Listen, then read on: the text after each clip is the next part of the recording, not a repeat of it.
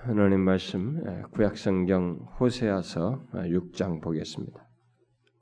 호세아서 6장 제가 읽는 성경은 구약성경 1261페이지 1261페이지 호세아서 6장 음, 3절 상반절인데요. 제가 우리 1절부터 3절까지 같이 읽어봅시다. 1절부터 3절 같이 읽어봅시다. 시작. 오라 우리가 여호와께로 돌아가자.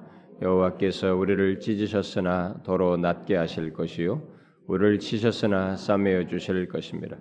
여호와께서 이틀 후에 우리를 살리시며 셋째 날에 우리를 일으키시리니 우리가 그의 앞에 삽니다.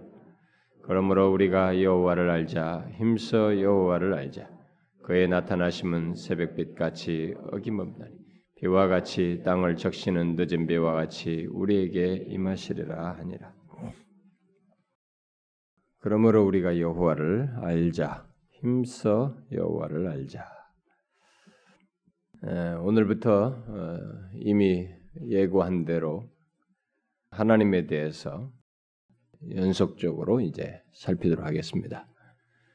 어느 정도 기간이 될지는 모르겠습니다만은 이렇게 최소한 이제 이것을 하나님에 대한 뭐 굳이 교리적으로는 신론이다라고 말을 할 수도 있겠습니다만은 하나님에 대한 이 말씀을 어, 살피는 데 있어서 어, 어떤 내용들을 이렇게 전개를 쭉 하려다 보면 성경에 있는 하나님에 대한 말씀들을 전개를 하다 보면 어, 최소한 이렇게 쭉쭉쭉 구분해 가지고 몇 회로 이게 전개되어 나가야 하는데 그래서 최소한 한 번 정도 그 다음에는 두 번 이렇게 나올 때 한 번에서도 어떤 내용을 이렇게 최소한 이렇게 정리가 돼서 어, 전달이 돼야 되는데 제가 이 많은 거 좀 도움을 잊고 싶고 제가 욕구가 좀 더 있어서 좀더 뭔가 나보다 앞서서 어, 많이 묵상하고 연구한 사람들도 좀 참고하고 싶은 욕구가 있고 그래서 더 많이 좀 참조를 하려면 시간도 걸리고 또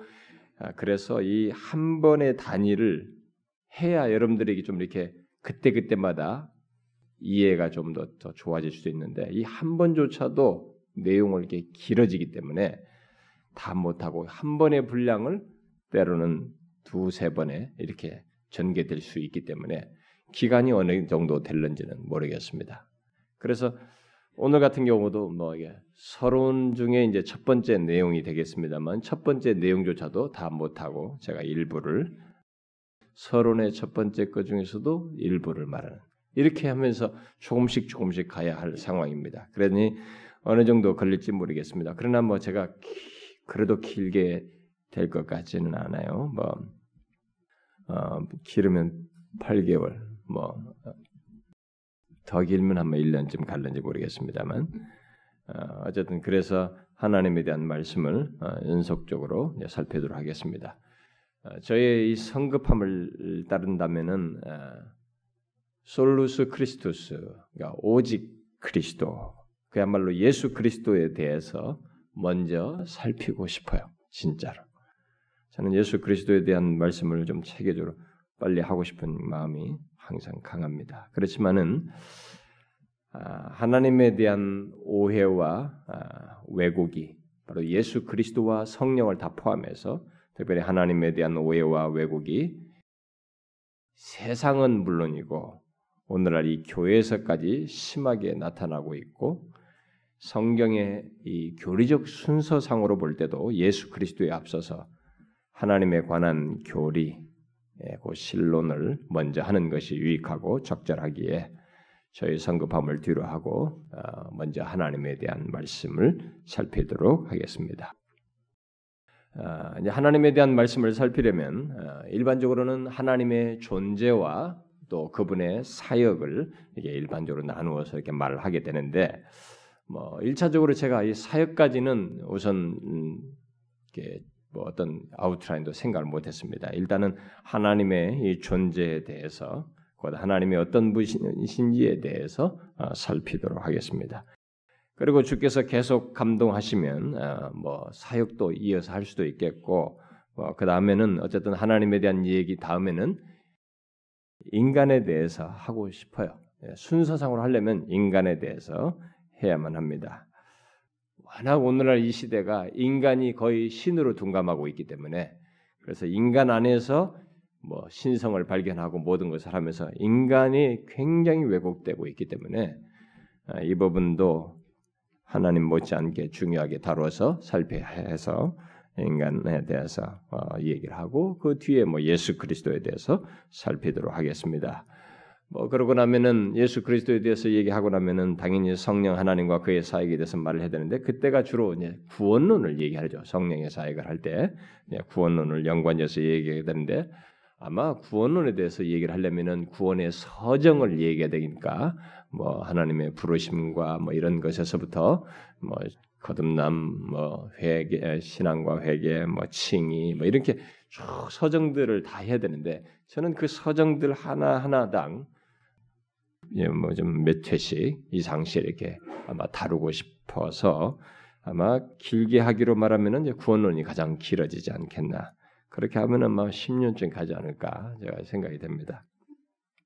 아, 그러고 나서는 아마 종말론을 해야 되겠죠. 뭐 종말론을 아, 할수 뭐 교회론은 어느 정도 이번에 했으니까 종말론을 그때 이어서 하면 좋겠고 그런 가운데서 어, 저는 지금 아직까지 성경을 제가 권별로 하는 중에 어, 요한복음과 이 저기 로마서를 제가 좀 강론을 안 했습니다. 어, 대부분 뭐 금요 시간에 성경 책별로 다 했을 때 공, 공간복음도 다 하고 뭐 사도행전도 하고 이렇게 다 뭐 우리는 계시록도 하고 요한 1, 2, 3서도 다 하고 어?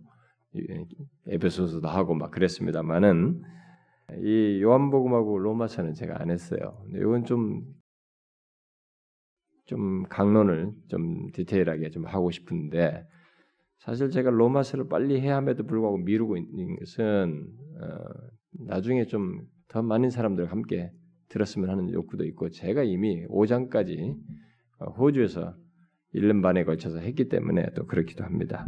그래서 어쨌든 요한복음과 로마서는 언제든지 어, 금요일 하든 주일 하든 저는 제일 주일 낮 예배가 때 하고 싶은데요. 근데 아, 주일 낮 예배 때 할 것이 많기 때문에 어떻게 될지 모르겠어요. 뭐 안 되면 금요일에도 하겠습니다만은 예, 두 가지 강론, 뭐 심지어 또 고린도서 같은 거 이런 강론은 좀 디테일하게 어, 다르게 나중에 살피려고 합니다. 그러나 어쨌든 이 모든 것은 어디까지나 주께서 허락하시고 뜻하셔야만 합니다. 우리가 뭐 내일을 얘기한다고 해도 내일을 주시는 분이 하나님이셔야 하기 때문에 하나님이 허락하지 않으면 안 되는 것입니다. 뭐 여러분들이 야, 몇 년도에 우리가 내년 2년 뒤에 자식을 갖고 아기를 갖고 뭐 어쩌고 저쩌고 해요. 여러분 그 하나님이 다 허락하셔야 하는 거죠. 어, 인생의 미래 문제는 하나님 빼고 이 얘기한다는 것은 말도 안 되는 것이기 때문에 그건 어리석은 것이어서 이런 모든 것을 주께서 허락하시고 뜻하시면 할 수 있을 거라고 믿습니다. 어쨌든 우리는 이 모든 것을 주께서 허락하시면 순서대로 하는 가운데서 일단 오늘은 시작하기를 이제 신론에 대해서 하나님에 대해서 어, 마침내 이제 시작하게 되었습니다. 자 이제 이 하나님에 대해서 오늘부터 살피게 될 텐데 저는 음, 솔직히 약간 두려움이 있습니다. 사실 오늘 설교하기 전까지도 계속 크게 막 움직였어요 제 마음에서. 어, 움직이네. 그게 뭐냐면은 이 두려움은 아, 비록 이 계시된 것 안에서 계시된 이 하나님의 말씀이죠. 이것 안에서 그 하나님에 대해서 다루지만 그럼에도 불구하고 그 하나님을 제가 어떻게 전할 수 있을까? 이 계시된 내용의 실체이신 하나님이 있단 말이에요.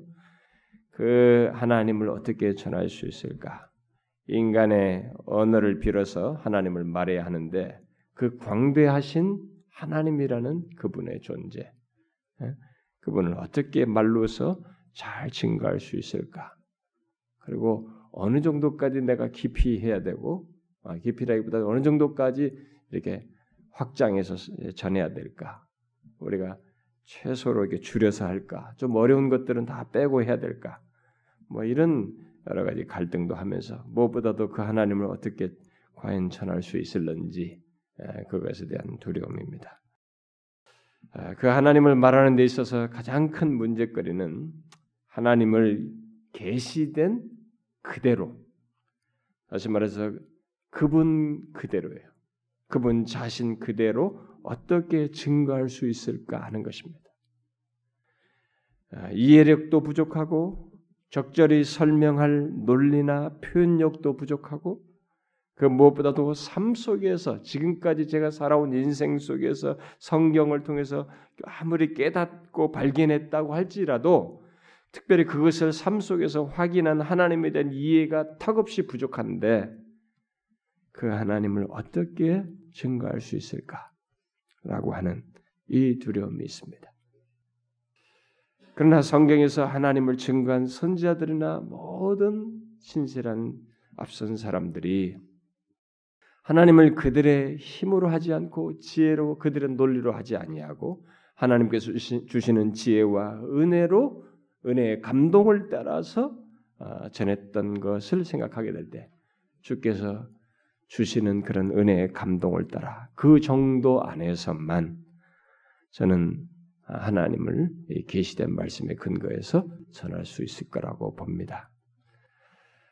이미 교리반에서 제가 하나님에 대해서 살필 때도 여러분들에게 말했다시피 지금부터 살필 하나님에 관한 말씀을 일종의 지식으로 아, 머릿속의 지식으로 갖지 않아야 됩니다.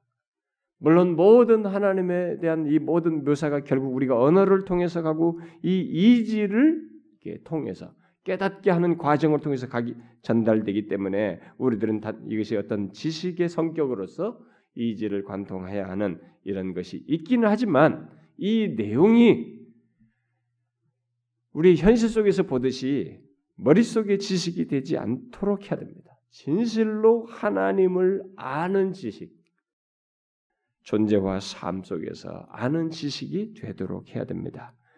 그래서 더욱 하나님을 알고 그로 인해서 하나님을 온전하고 풍성한 관계를 갖는 데까지 아, 나아가야 합니다. 인간에게 가장 필요한 것은 무엇이겠어요? 여러분 하나님을 아는 것입니다. 인간 존재에서 이 땅에 태어난 모든 인간 존재에서 가장 필요한 것은 자신들이 인정하든 뭐하든 간에 실질상으로 놓고 보면 이 계시된 하나님의 말씀에 근거해서 볼 때 하나님을 아는 것이에요. 인간이 하나님을 알고 만나는 것만큼 존재와 삶에서 결정적이고 유익되고 복된 것은 없습니다. 다른 것들은 다 가변적이고 일시적인 것들이에요. 심지어 내가 사랑하는 아내, 남편, 자식조차도 다 일시적이에요. 한정된 시간 속에서 이 얘기입니다. 그러나 하나님은 다릅니다. 인간에게 가장 필요한 것은 하나님을 만나는 것이요. 그분 안에 있는 생명을 얻는 것입니다. 그런데 이것은 이미 예수를 믿게 된 자에게도 똑같아요. 이미 하나님을 믿는 자도 하나님을 아는 것이 가장 중요하고 필요합니다. 왜냐하면 하나님을 아는 것이 깊, 아는 것의 깊이를 더해가고 그 은혜와 복을 누리는 문제가 우리에게 있어서 대부분이고 중대하기 때문에 그렇습니다. 곧 하나님과 교제하며 하나님을 영화롭게 하고 하나님을 즐거워하는 것보다 더 필요하고 중대한 것이 신자에게 없기 때문에 그렇습니다. 정령 하나님을 아는 자는 모든 것을 하나님 안에서 보며 그를 기뻐하고 그 안에서 만족하는 그런 사람입니다. 하나님을 아는 자는 그렇습니다. 그러므로 신자에게도 필요하고 중요한 것은 하나님을 아는 것이에요. 그래서 오늘 읽은 말씀에서 호세아 선자는 소위 하나님의 백성이라고 하는 그 이스라엘 백성들을 향해서 하나님의 백성된 자들에게 우리가 여호와를 알자 힘써 여호와를 알자라고 했습니다. 그리고 우리가 읽지 않았습니다만은 앞에 그 4장 1절과 6절에서는 여호와를 아는 지식이 없음으로 인해서 망하게 된 됨을 증거합니다. 이스라엘 백성들이 망하게 되는 그 원인을 여호와를 아는 지식이 없기 때문으로 묘사를 하고 있습니다. 그래야 하나님의 백성들에게 하나님을 아는 지식이 없는 것이 얼마나 심각하고 결정적인지를 말해주고 있습니다. 우리는 이 시리즈의 서론의 서론으로서 우리 또한 이 사실을 통해서 우리의 중대한 필요요 긴급한 필요 또한 다른 것이 아니다. 바로 여호와를 아는 것이다. 하나님을 아는 것임을 이 시간에 말하려고 합니다. 오늘날 우리 한국 교회가 이것을 간파하지 못하고 있습니다. 자각하지 못하고 있습니다. 오늘날 교회 안에 있는 많은 신자들이 이것을 간파하지 못하고 있어요. 다시 말해서 하나님을 믿는 우리들 또한 하나님을 아는 것이 중요하고 필요하다는 것을 모르고 있어요. 알아도 비상적이에요. 아니 오늘날 우리들이 우리들의 교회 현실을 생각하며 생각하게 되면 생각하면 하나님을 아는 것보다 시급한 것이 없다고 말할 수 있어요. 물론 하나님을 아는 것 속에는 뭐 그리스도를 아는 것, 뭐 복음을 아는 것 이런 걸 다 포함해서 설명할 수 있습니다. 어쨌든 오늘날 아, 교회와 그리스도인들을 볼 때 그 중대하고도 근본적인 내용, 곧 하나님을 아는 것에 구멍이 나 있어요. 예, 이것이 결핍되어 있습니다. 여기에 큰 문제를 드러내고 있습니다. 미국의 어떤 사람이 스프롤 박사에게 오늘날 가장 시급한 영적 문제가 무엇이냐고 어, 물었다고 합니다. 그러자 그가 곧바로 참 하나님을 발견하는 것입니다. 라고 대답을 했다는 것이에요. 그러자 그는 또 물었습니다. 그러면 신자들이 해결해야 할 가장 시급한 영적 문제는 무엇입니까? 라고 또 물었다는 것이죠. 그러자 그는 주저없이 마찬가지입니다. 참 하나님을 발견하는 것입니다. 신자들이 하나님의 속성과 성품과 본성을 이해한다면 그들의 삶에 혁명이 일어날 것입니다. 라고 대답했다는 것입니다. 여러분, 어떻게 생각합니까? 이 스프롤 박사가 말한 것이 과장된 말이라고 생각합니까? 하나님을 알면 하나님을 그분의 속성과 성품과 본성이 어떠한지를 이해하고 알게 될 때 그들의 삶에 혁명이 일어난다는 것이 과장의 말로 들리냐는 거예요. 여러분 과장이라고 생각합니까? 이 말을 바꿔 말하면 오늘 신자들의 삶에 혁명이나 소위 뭐 성명이라 뭐좀 뭐 너무 터프하게 여기지면 변화라고 해도 좋겠습니다. 어? 변화가 일어나지 않는 이유는 바로 하나님을 제대로 사실적으로 알지 못하기 때문이라는 말인 것입니다. 그러니까 하나님이 어떤 분이신지 곧 그분의 속성과 그분의 성품과 본성을 실제로 알지 못하기 때문에 하나님이 정령 어떤 분이신지를 사실적으로 알지 못하기 때문에 삶의 변화가 일어나지 않는다는 것입니다. 이것은 과장이 아닙니다. 사실이에요. 왜냐하면 하나님을 아는 지식과 우리의 삶 사이에는 뗄 수 없는 관계가 있기 때문에 그렇습니다. 우리는 그 사실을 여기 호세에서도 확인, 확인할 수 있습니다. 앞에 읽지 않았습니다만 그 4장 1절 하반절을 보게 되면 이스라엘 백성들에 대해서 하나님을 아는 지식이 없다라고 말을 한 뒤에 바로 2절에 이어서 지적하는 바가 있습니다. 바로 그들의 삶의 문제를 이어서 거론하게 됩니다. 그들의 삶이 어땠는지 말해주는데 뭐라고 말하고 있어요? 오직 저주와 속임과 살인과 도둑질과 가늠뿐이요 포악하여 피가 피를 뒤음이라. 잘 이해하셔야 됩니다. 하나님을 아는 지식이 없는 상태의 이스라엘 백성들에게 어떤 일이 생겨났는지를 보셔야 합니다. 다른 것이 아닙니다. 바로 도덕이 무너진 것이에요. 삶이 엉망이 된 것입니다. 우리는 바로 이 사실에 근거해서 오늘날 우리 교회 현실을 보면 됩니다. 우리 교회 현실, 교인들의 모습을 비춰볼 필요가 있어요. 오늘날 교회가 세상으로부터 욕을 먹고 소위 예수 믿는다고 하는 사람들이 세상 사람과 별로 다를 바 없는 그런 다를 바 없다고 하는 지적을 받는 이유 중 결정적인 것은 다른 게 아니에요. 바로 이것입니다. 호세아 당시의 이스라엘 백성들처럼 하나님을 아는 지식이 없다라고 하는 없다라고 할 모습과 상태를 가지고 있기 때문에 그런 것입니다.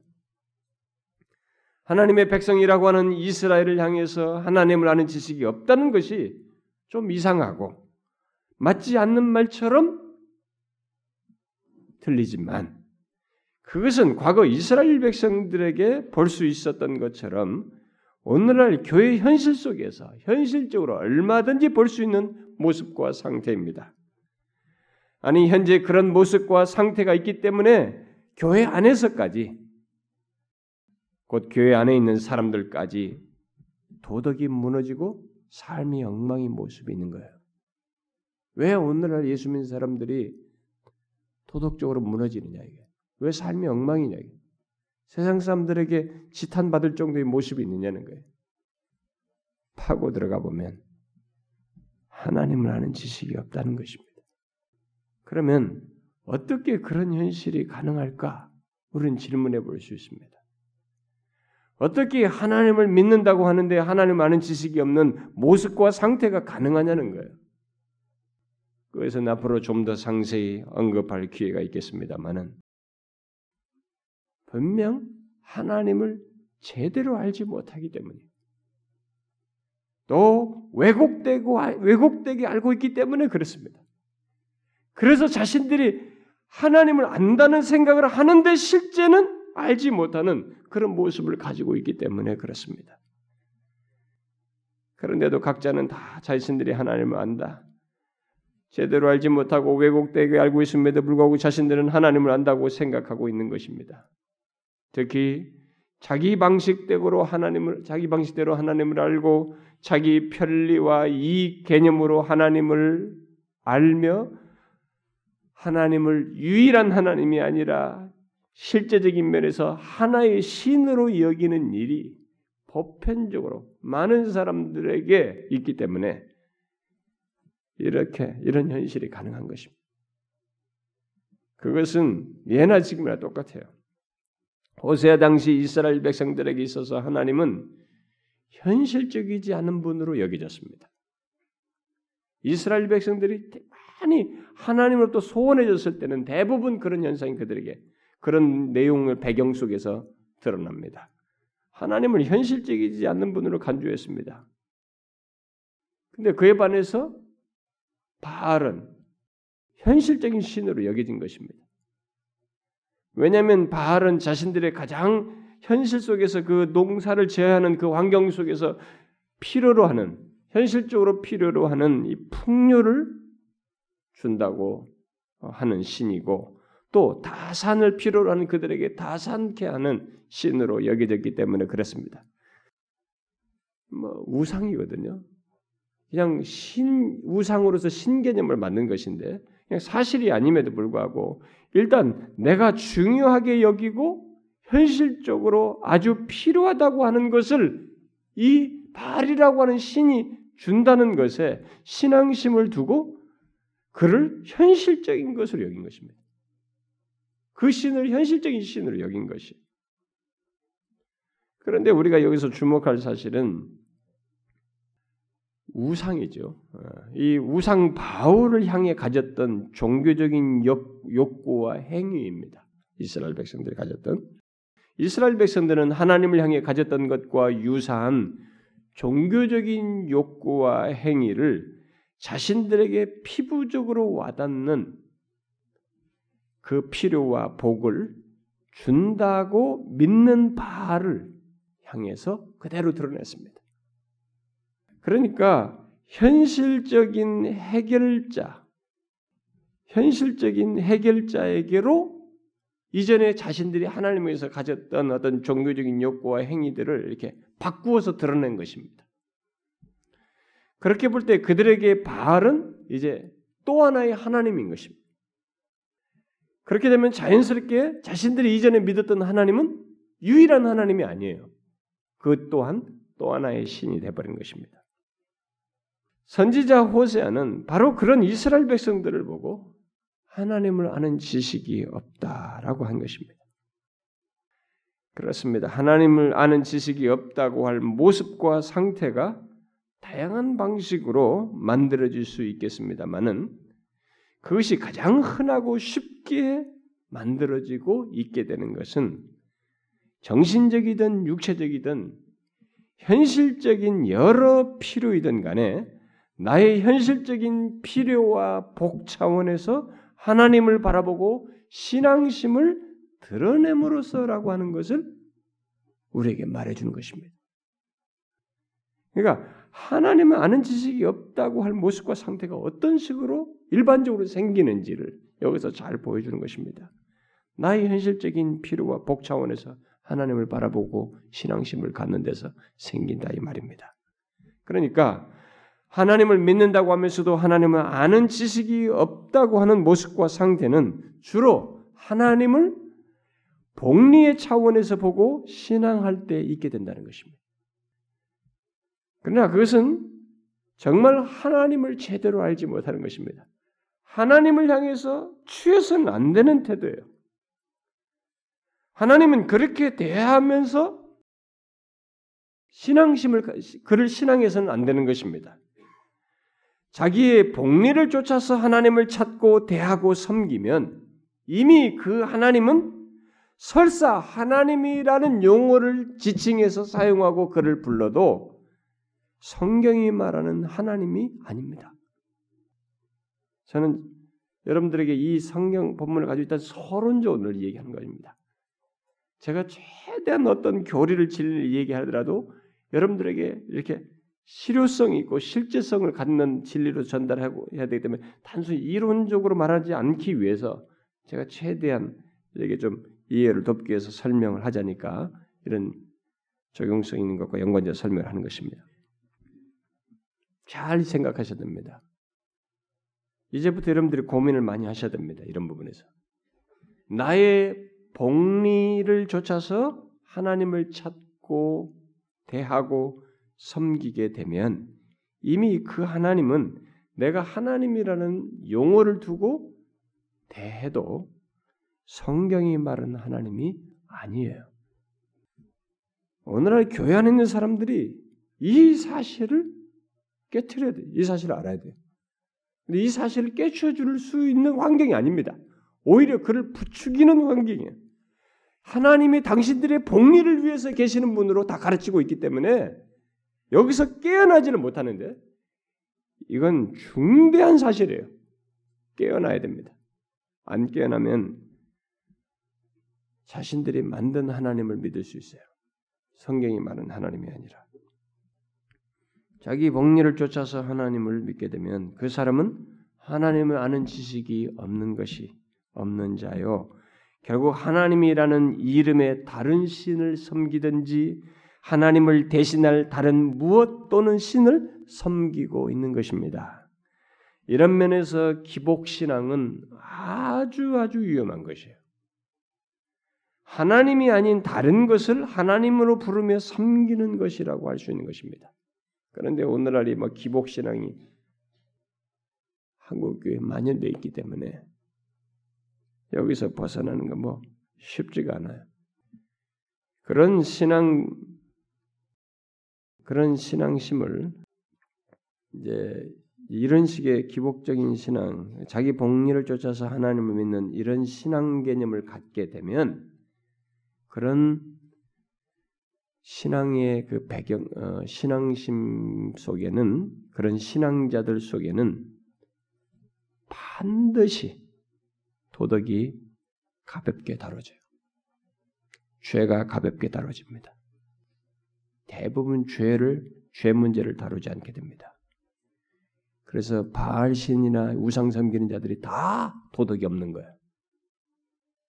그들이 음란 행위를 같이 하면서 그러니까 도덕 개념이 없어집니다. 그리고 이런 죄 개념이 다 상대화되는 것입니다. 그래서 여러분이 지금 나중에 다 얘기할 기회가 있을지 모르겠습니다만은 불교나 힌두교에서의 이런 도덕은 죄는 상대적 개념입니다. 절대적 개념이 아니에요. 그 자연스러운 것입니다. 그래서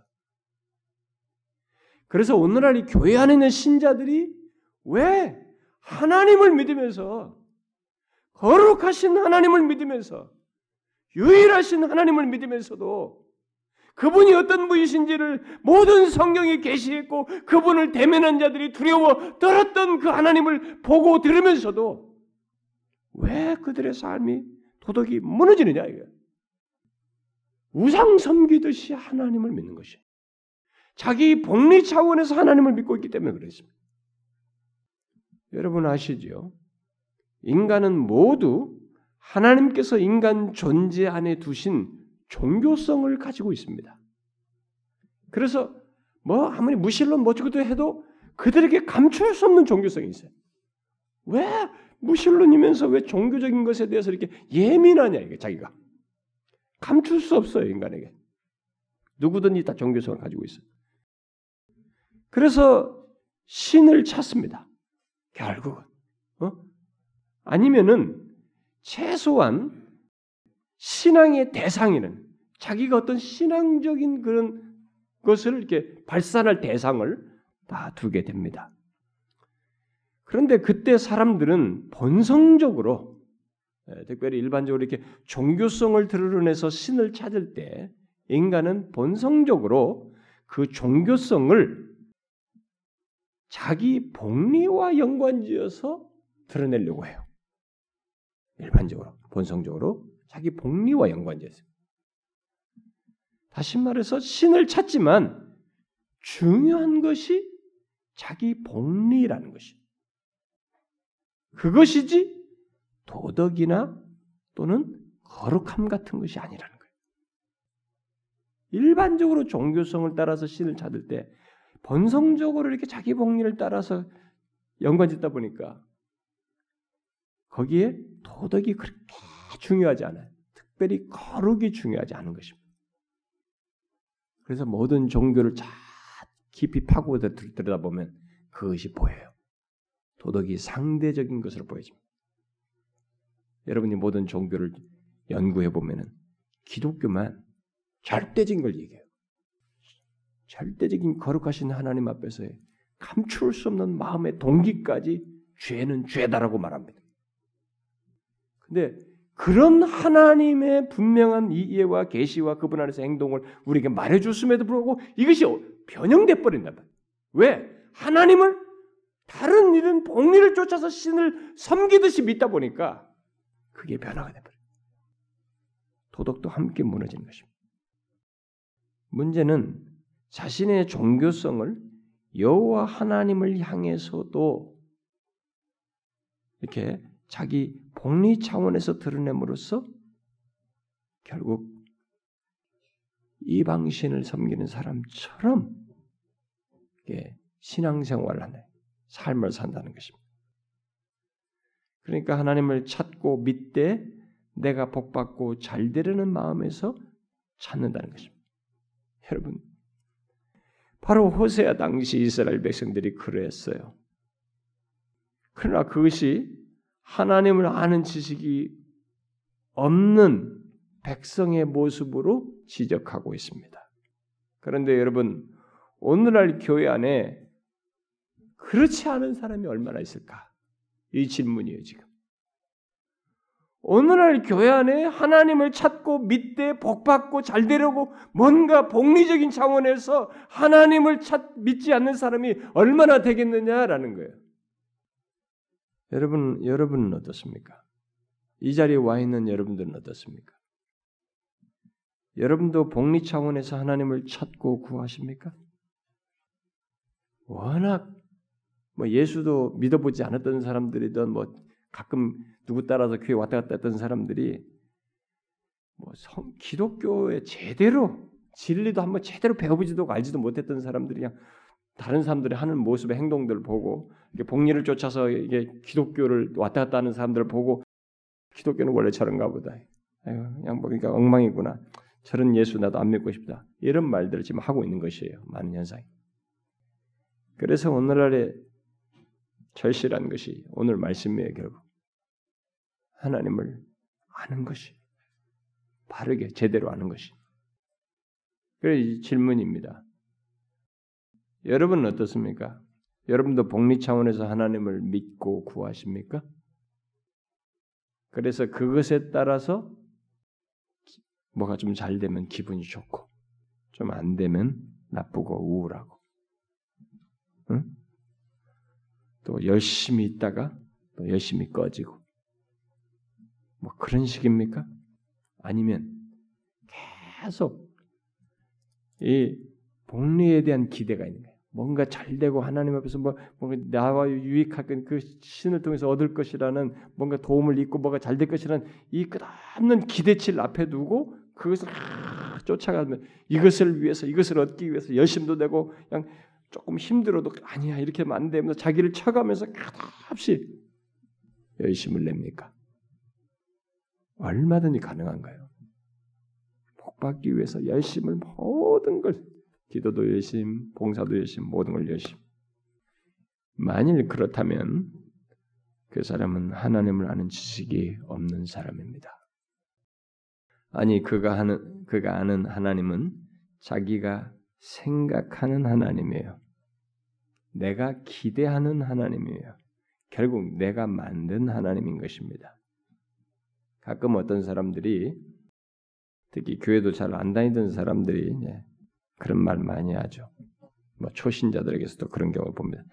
만일 이번에 이 문제를 이 문제가 이렇게 이렇게 해결되면 음? 뭐가 이렇게 잘 되면 그럼 내가 교회 나가고 하나님 믿지. 성경이 하나님이 아닙니다. 그 사람이 말하는 하나님은 자기가 생각하는 하나님을 지금 얘기하는 것입니다.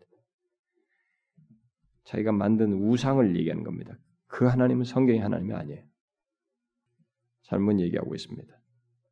저는 여러분들에게 성경에 계시된 참 하나님을 앞으로 구체적으로 말하기에 앞서서 먼저 여러분이 아는 하나님이 어떤 분이신지를 진지하게 생각해 보라고 권하고 싶습니다. 하나님을 하나님을 내가 살면서 뭔가 얻는 것 차원에서 신앙한다면 그는 그저 인간의 종교적 욕구, 곧 모든 인간에게 심기운 종교성에 따라서 어떤 신앙적 태도를 드러내는 것입니다. 물론 하나님께서 하나님께서는 우리에게 무엇인가를 주시고 허락하십니다. 그래서 우리가 얻죠 그분으로부터. 그러나 하나님을 바로 얻는 것 차원에서 신앙한다면 그는 하나님이라는 우상을 섬기고 있을 뿐이지 성경이 말한 하나님이 아닙니다. 이거 선을 분명히 그으셔야 됩니다. 저는 오늘 교회 안에 있는 사람들 중에 하나님을 예비하는 것을 형식적으로 하고 또 대충 하거나 또 죄를 지어도 별로 심각하게 여기지 않는 사람들이 뭐 있 는 줄 아는데 그런 사람들이 그, 그런 들이 있다면 그러면서도 하나님 안에서 뭔가를 자신이 그렇게 하나님 앞에 예배도 뭐 형식적이고 또 어, 삶도 말 죄도 크게 심각하게 여기지 않으면서도 하나님 안에서 뭔가를 얻고 잘 될 것을 믿으면서 산다면 그는 현재 시제로 하나님을 아는 지식이 없는 자예요. 그런 모습과 상태를 가지고 있는 자입니다. 성경이 말하는 하나님이 아니라 자기가 생각하는 하나님을 믿는 자입니다. 아닙니다. 호세아 선지자는 얻는 것 차원에서 하나님을 생각하는 것은 하나님을 잘못 아는 것이라고 말하고 있습니다. 아니 하나님을 아는 지식이 없다고 하면서 그야말로 해결책으로 여호와께 돌아오라 라는 말과 함께 여호와를 알자 힘써 여호와를 알자라고 말하고 있는 것입니다. 이게 얼마나 우리에게 필요로 하는 말인지 몰라요. 얼마나 절실한 말씀인지 모릅니다. 우리 한국 교회의 가장 시급한 메시지 중에 하나가 저는 이거라고 봅니다. 저는 호주에 있을 때 어느 기도원에 무척산 기도원에 집회해 달라고 그래 가지고 중간에 집회하러 나와서 제가 이 호세아서 말씀을 설교했어요. 6장 1절. 그러면서 제가 객관적으로 본 한국을 호주에서 객관적으로 본 한국을 향해서 전할 메시지 중에 하나가 여호와를 아는 것으로 제가 설교했어요. 여호와라는 지식이 없는 우리들의 모습을 저는 그때 얘기했습니다. 벌써 10, 12, 3년 전 얘기입니다. 그러나 그 뒤로 지금까지 더 나빠졌어요. 우리의 문제는 가장 시급한 것이 여호와를 아는 것인데 문제는 교회 안에 있는 사람들이 다 하나님을 안다라고 생각한다는 거예요. 따라서 여호와를 알 필요를 못 느낀다는 것입니다. 여러분 정말로 오늘날 한국 교회 안에 있는 사람들이 여호와를 오늘 여기 호세아서가 호세아가 말하는 것과 같은 여호와를 아는 지식을 가진 그런 모습일까요? 오늘날 교회 안에 있는 사람들이 하나님을 아는 자들이라고 보느냐는 거예요. 여기 호세에서 말하는 그런 의미로서. 저는 우리들이 이미 하나님을 알지 못함으로써 생기는 결과들을 충분히 보고 있기 때문에 대답이 부정적입니다. 그렇지 않다고 생각해. 여러분 하나님을 알지 못함으로 생기는 결과가 뭐라고 제가 앞에서 말했어요. 뭐라고 했어요? 도덕이 무너진다고 그랬어요. 삶이 무너진다고 했습니다. 그러나 그것과 함께 한 가지 더 중요한 것이 또 있죠. 예배가 무너지는 것입니다. 예배, 도덕, 삶 이게 무너지는 것입니다. 이게 하나님을 알지 못함으로 생기는 결과예요. 근데 우리가 그, 그 결과를 생생하게 보고 있습니다. 토저라는 사람이 이렇게 말했어요. 하나님에 대한 올바른 개념이 교회에 얼마나 필수적인지는 그 개념이 조금이라도 기울어질 때 교회의 예배와 도덕적 표준이 함께 기울어진다는 사실에서 알 수 있다. 하나님을 하나님으로 바로 알지 못하는 교회든 개인이든 누구에게든 자연스럽게 보는 것은 예배가 하나님 중심이 되지 않고 도덕과 삶이 무너지게 된다는 것이다. 그러니까 하나님에 대한 이해이 바르게 안 되면 예배가 무너지고 도덕과 삶이 무너지는 우리가 그 결과를 보고 있는 것입니다. 오늘날 우리 현실 속에서 이런 예배, 도덕, 삶이 무너진 것을 우리가 엄연히 보고 있어요. 그래서 뭐 예배가 사람 중심으로 바뀌어 있는 것은 우리들이 이미 보는 모습이고 또 도덕과 삶이 무너져서 세상이 우리를 갖다 질타할 정도가 되버렸기 때문에 이것은 또 부인할 수 없는 사실이에요. 결국 그런 결과들을 볼 때 우리는 오늘날 교회와 교회 안에 있는 사람들이 하나님을 아는 지식이 바로 제대로 되어 있지 않고 충분치 않다고 말할 수 있습니다. 아니 호세에서 호세의 말 호세아서 말씀대로 하나님을 아는 지식이 없다라고 할 수 있는 그런 모습을 가지고 있다고 말할 수 있어요. 그것이 교인들, 교회와 교인들 모습 속에서 가지고 있다고 말할 수 있어요. 정령 하나님을 알면 성경에서 말하는 대로 이 호세에서 말하는 대로 정령 하나님을 알면 경건함과 두려움을 갖게 되어 있습니다. 그것은 성경에서 하나님을 안다고 하는 사람들의 모든 기록에서 그들의 모습 속에서 봤어요. 뭐 아브라함이든 누구든 간에 하나님 알지 못했을 때는 뭐 엉망이에요. 어? 야곱도 마찬가지고. 그냥 하나님을 딱 분이를 하고 나서 보세요. 하나님을 만나고 나서부터 예, 달라진단 말이에요. 예, 경건함과 두려움을 갖게 됩니다. 히브리서 12장 28절과 29절에서도 정령 하나님이 어떤 분이신지를 아는 자는 경건함과 두려움으로 하나님을 기쁘게 섬길지니 그랬어요. 그런데 보십시오. 뭔가를 얻기 위해서 그것이 무엇이든 간에 뭐 마음의 평안이든 현실 해결이든 고통과 슬픔에서 벗어나 위로를 얻는 것이든 무엇인가를 얻기 위해서 하나님을 말하고 찾고 구하면서 열심과 정성을 쏟는 사람들을 우리는 우리 현실 속에서 쉽게 봅니다. 경건함과 두려움으로 하나님을 섬기는 사람보다 무언가를 얻기 위해서 정성과 열심을 내는 사람들을 더 쉽게 봐요. 여러분 뭐 고등학교 아이들 시험 볼 때 새벽기도 많이 나오는 거 보세요. 우리나라 사람들. 응? 참 벌써 우리가 불교와 똑같은 거예요. 이런 일반 종교와. 물론 하나님은 우리가 그런 상황, 어려움을 통해서 하나님 앞에 나오도록 하게 하시는 것이 있습니다. 그러나 이게 상습적인 모습을 보면은 무엇인가를 얻기 위해서 열심과 정성을 쏟는 우리의 실상을 보여주는 것입니다.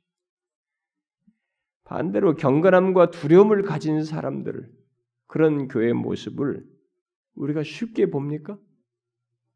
쉽게 봅니까? 오늘날의 예배는 뭔가 이렇게 뭔가 이 바람 잡는 게 뭐가 있어야 돼. 네? 뭔가 사람을 띄우고 좀, 좀 이렇게 엔터테인먼트 분위기가 있어요. 무슨 얼마 전에 무슨 어디 청년들 무슨 막 대집회한 것 어저께 무슨 케이블 TV CTS인가 나오는 거 봤는데 전부 다 뛰는 거야 막. 무슨 어디 라이브 콘서트 하는 것 같았어요 나는. 하나님을 예배하는 데서뿐만 아니라 삶 속에서 경건함과 두려움을 갖는 사람들은 상대적으로 드물어요. 그에 반해서 하나님을 예배한다고 하면서 흥분과 열정이 넘치는 듯한 모습은 우리에게 대세가 되어 버렸습니다. 흥분과 열정 이게 오늘의 예배의 분위기예요. 그러나 성경은 경건함과 두려움으로 하나님을 기쁘게 섬길지니 이렇게 말하고 있어요. 오늘날 우리들은 현실 속에서 경건함과 두려움으로 하나님을 섬기는 것은 낡은 태도이고 구닥다리로 생각하는 거예요. 그게 바른 것이라는 생각을 못하는 것입니다. 맥컬루라는 사람이 현대 교회가 저지르고 있는 가장 사악한 죄는 하나님을 만으로 여기는 것이다라고 말했어요. 하나님을 너무나 가볍게 여긴다 이 말이에요. 이게 오늘 현대 교회가 저지르고 있는 가장 사악한 죄라는 거예요. 우리는 그것을 하나님을 예배하는 것에서와 삶 속에서 신자들의 삶 속에서 그대로 보고 있습니다. 그래서 오늘날 교회와 교인들에게 이 정말 세상을 향해서 이제는 말이 필요 없어요. 다른 대안이 없어요. 묵묵히 삶으로 오랜 세월을 거쳐서 그것을 영유하는 길밖에 없는 그런 세상의 현실이 되어버렸습니다. 어쨌든 이런 것을 볼 때 과연 오늘날 교회 안에 있는 사람들이 하나님을 안다고 할 수 있는지 우리는 묻지 않을 수 없어요. 우리는 보통 열심에 속습니다. 그런 사람은 독실하다고 생각해요. 열심히 했으면. 그러나 아무리 열심히 특심해도 얻는 것 차원에서 신앙을 가지고 열심인 것은 하나님을 아는 것이 아니에요.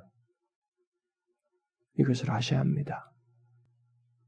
하나님을 아는 자는 경건함과 두려움으로 하나님을 기쁘게 섬깁니다. 그러니까 경건함과 두려움으로 그를 기쁘게 섬길 실체가 있다는 것입니다. 그 하나님의 실체가 있다는 것이에요. 그분을 알면은 그게 된다는 것입니다. 우리가 하나님을 얼마나 추상적으로 알면은 그를 얼마나 왜곡되게 알고 있으면 바르게 알지 못하고 있으면 있었기에 우리가 그분을 경건함과 두려움은커녕 얻는 것 차원에서 좌지우지하고 내 그것에서 기분이 달라져서 그것에 따라서 그분을 대하는 이런 식의 신앙 행태가 교회 안에 있을 수 있느냐 이거예요. 하나님을 아는 자들이 경건함과 두려움으로 하나님을 기쁘게 섬기는 그런 모습을 흔하게 보지 못한다는 것이 너무 안타깝습니다. 오늘날 우리들의 현실 속에서 이런 우리의 현실을 고려할 때 하나님에 대한 이제부터 우리가 살피게 될 이 시리즈 말씀은 더욱 적실하고 필요하다고 생각합니다. 그러나 저는 이 하나님에 대한 말씀을 단순히 현실적인 필요 때문에만 살피려는 건 아닙니다. 그것과 함께 누구든지 예수 그리스도를 믿는 자는 이 하나님에 대한 말씀을 반드시 알아야 하고 더욱 깊고 풍성히 알아야 하기 때문에 이것을 이제부터 살피는 것입니다. 참된 신자는 하나님을 아는 자입니다. 특히 하나님을 아는 지식을 갖는 데서 멈추지 않고 더욱 깊고 풍성히 알고자 하는 것입니다. 그리고 그로 인해서 신앙과 삶이 풍성해지는 것을 경험하는 것입니다. 그리고 결국 아는 만큼 그를 닮아가게 되는 것입니다. 저는 우리들이 이 하나님에 대한 말씀을 통해서 그렇게 되기를 소원해요. 저는 여러분들에게 성경에 무슨 교리책이 있는 그 내용을 줄줄줄 이 얘기를 하면서 적당히 여러분들 이해를 시켜줄 그런 차원에서 이것을 하고 싶지 않습니다. 이것을 통해서 신앙과 삶의 견고한 기초를 가질 뿐만 아니라 하나님을 아는 지식이 풍성하여 진실로 경건함과 두려움으로 하나님을 기쁘게 섬기는 그런 신자들이 되기를 바라는 것입니다. 여러분, 하나님을 아는 지식이 없다고 할 우리의 현실 속에서 여기 호세아서의 말씀대로 여호와께 돌아와서 하나님 알기를 힘쓰는 우리가 되어야 하는 것입니다. 힘써 여호와를 알자는 것입니다. 그리고 여호와를 아는 자로서 살고 그를 영화롭게 하고 진실로 하나님만으로 만족하며 그를 즐거워하는 자가 되어야 한다는 것이. 저는 이 시리즈 말씀을 통해서 조직 신학의 실론을 공부하는 수준에서 여러분들에게 소개할 심사는 없어요. 어찌하든지 이 진리들을 어차피 우리가 이지를 통해서 이해가 있어야 되고 깨달음이 있어야 되지만 결국은 아는 지식을 소유한 자가 하나님을 사랑하고 그분만으로 만족하고 그분을 즐거워하는 그 실체를 갖기를 소원해요. 하나님은 진짜로 실체를 불러일으키는 존재입니다. 아브라함이 하나님을 만나고 나서 사람이 달라졌어요. 자기 아들을 바치라는 것에서도 기꺼이 순종할 만큼 그분을 믿을 만한 분으로 여겼습니다. 그리고 약속을 지키시며 백세의 자식을 주시는 그 하나님을 보았습니다. 그는 그분을 경건함과 두려움으로 섬겼어요. 누구든지 하나님을 아는 자는 아는 지식을 소유하면 그렇게 됩니다.